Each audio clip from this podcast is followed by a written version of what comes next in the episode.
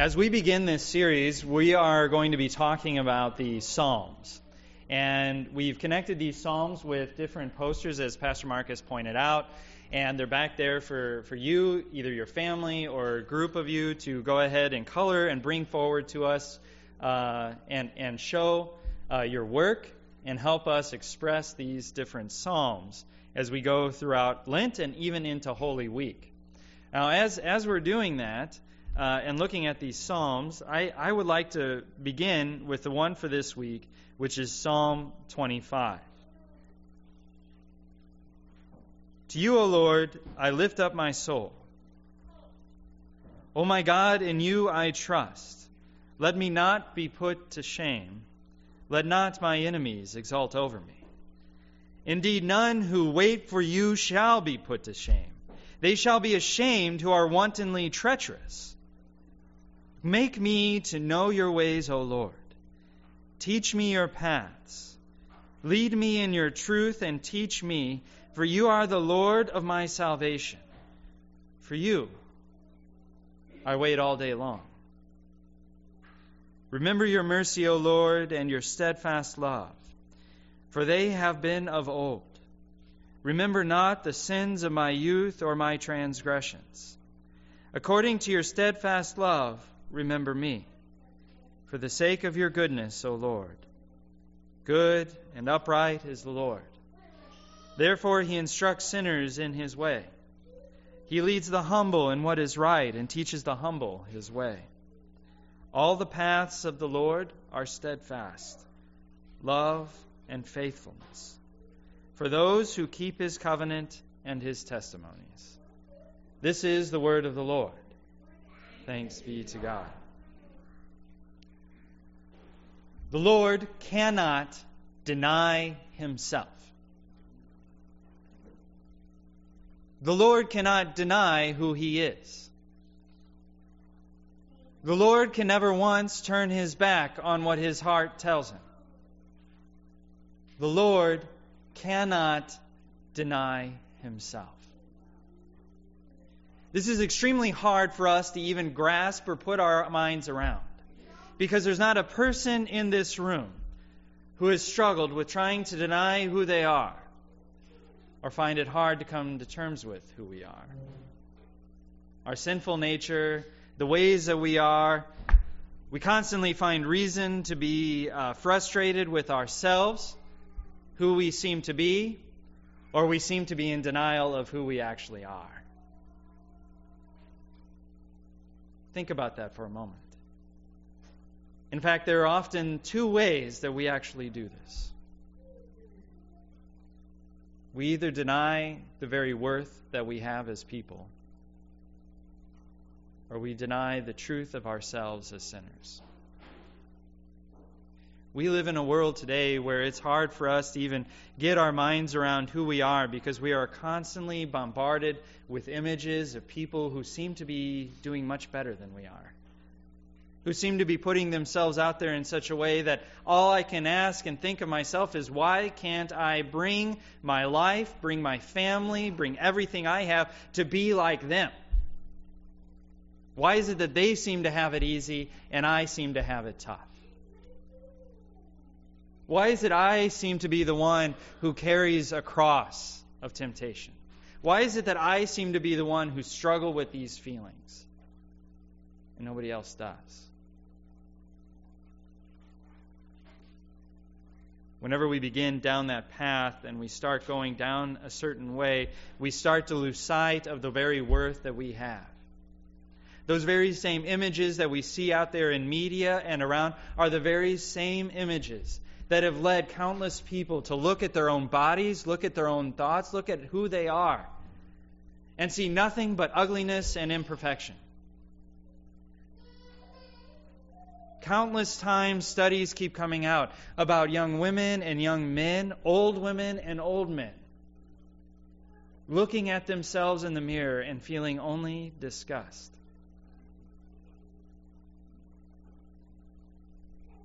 To go down a path like that is to forget the very worth that God has given us. To forget that we are the ones who've been made in His own image.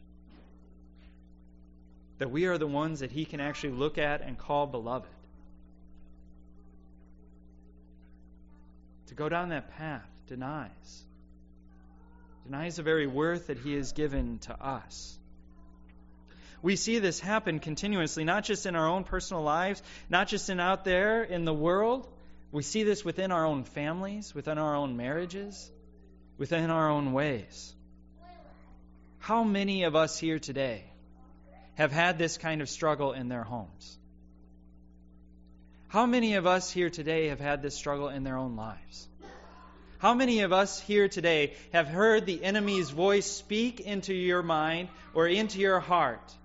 Why is it not the way I should look? Why is it not the way that it is posed in the movies, in the shows, on Instagram, on Facebook, on Twitter? Is there any I'm missing? I'm sure there is. Snapchat, thank you. Why is it not like that?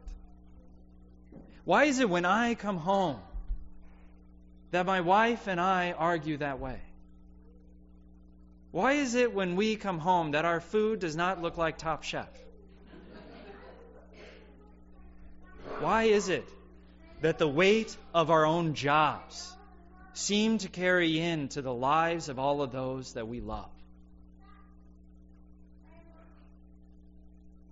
All the while, we hear these voices of the enemy speaking into our minds.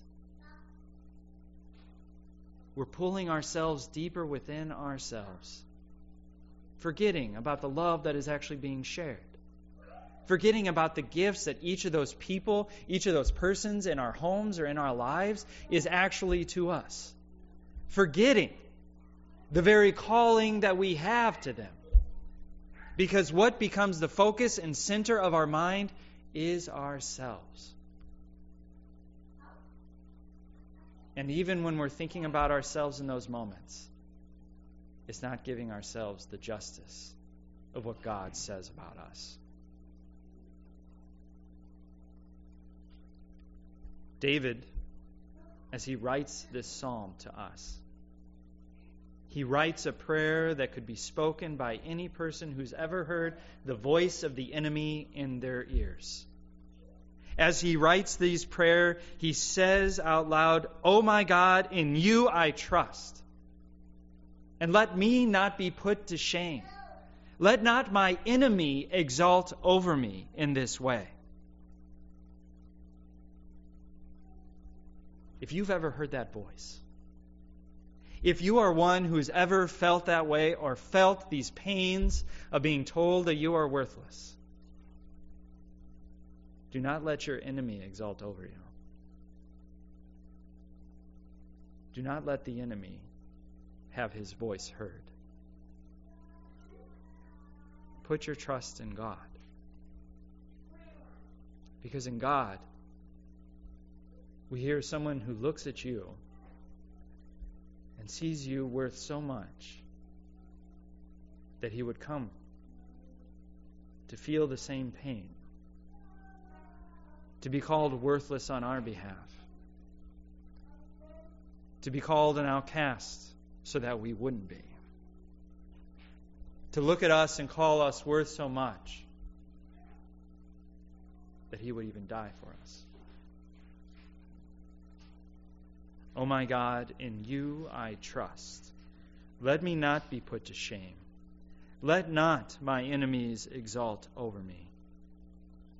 Indeed, none who wait for the Lord will be put to shame.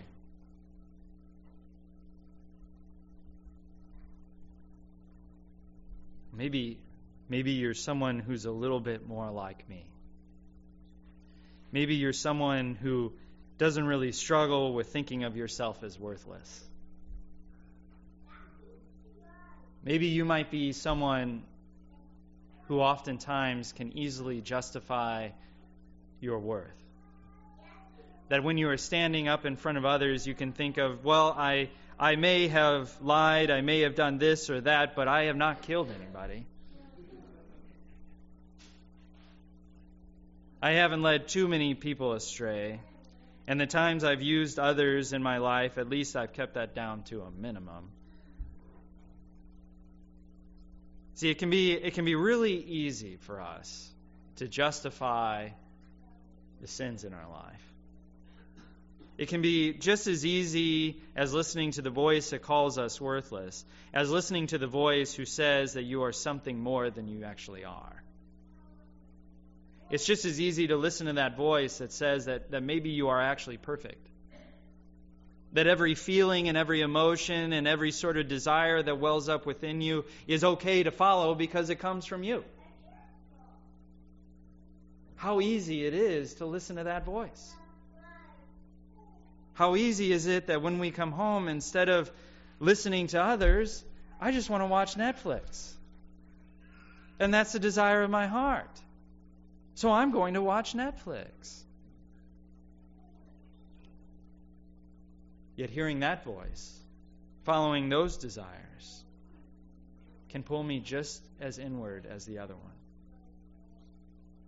It can keep the focus on myself it can make me think of myself as much higher than I actually am. It can make me start to think that my desires and my emotions and my feelings can be equal with God. Because certainly I can create them, and certainly they can be good. How easy it is for us to listen to that voice as we go down that path. A path that is so full of unoriginal ideas created in original sin.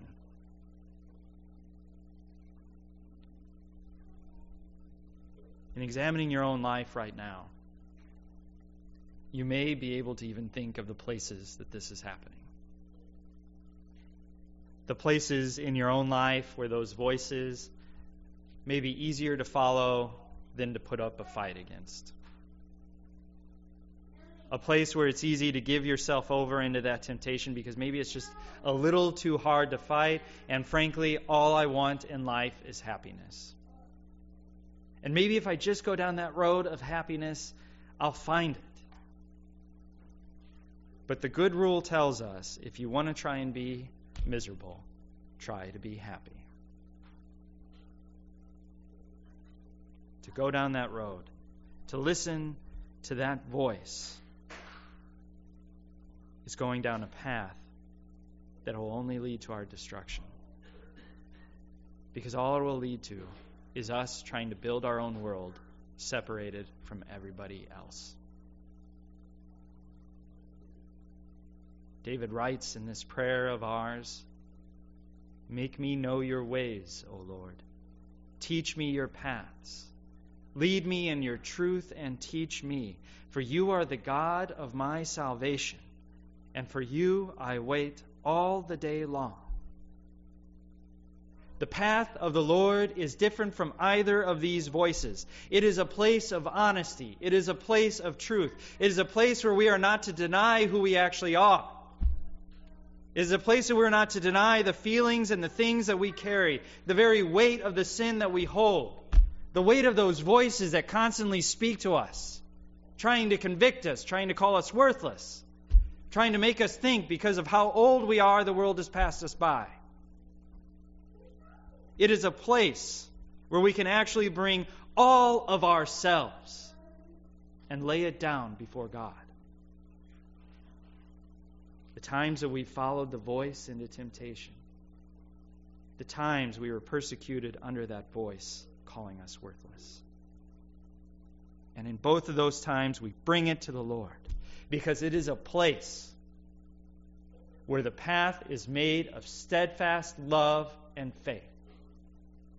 It is a place where, as we bring each and every one of those things, the Lord speaks into them and calls us His instead.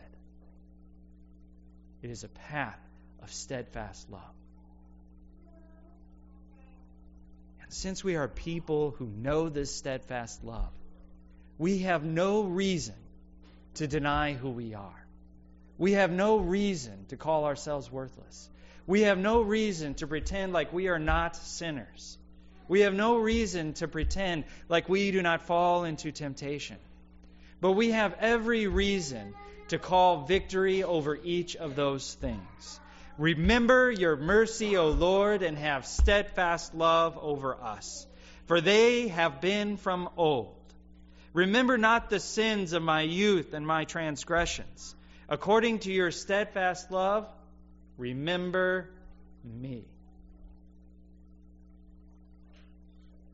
For the sake of your goodness, O Lord.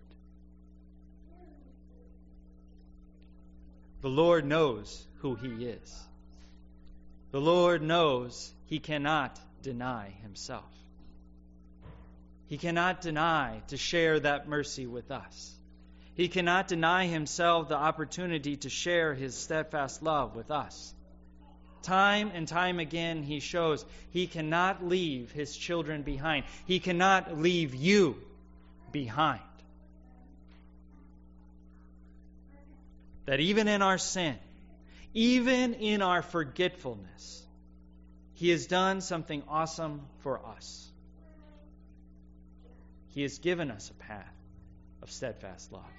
He has given us a path of faithfulness.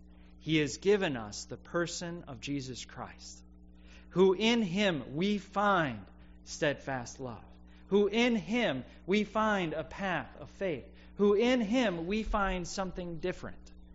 We find a God who continues to look at Israel all the time that they were forgetting who they were and forgetting God, and yet He never forgot them. We find someone who hears his own disciple, Paul, uh, Peter, every time deny who he is and deny who his Lord is. And yet he looks at him and he says, Feed my sheep. Take this path forward build my church. He hears a Paul and he sees him as he goes and he crucifies and kills Christians. He becomes a literal murderer. And he takes him on his own path, gives him steadfast love and faith to spread the word to all of us. He takes you, someone who somebody along the line has called worthless, someone who's tried in the past to have been given a vocation and, and led to thoughts of maybe, maybe denying those callings in our life. He's looked at you, someone who at times has gone down the wrong path of temptation, who's fallen into those very voices. He's taken you and He's given you the path of steadfast love. He's given you this place of truth. He's given you this faith to move forward. Remember your mercy, O Lord, and your steadfast love, for they have been of old. The Lord remembers. The Lord cannot deny himself. The Lord will not deny you. Amen.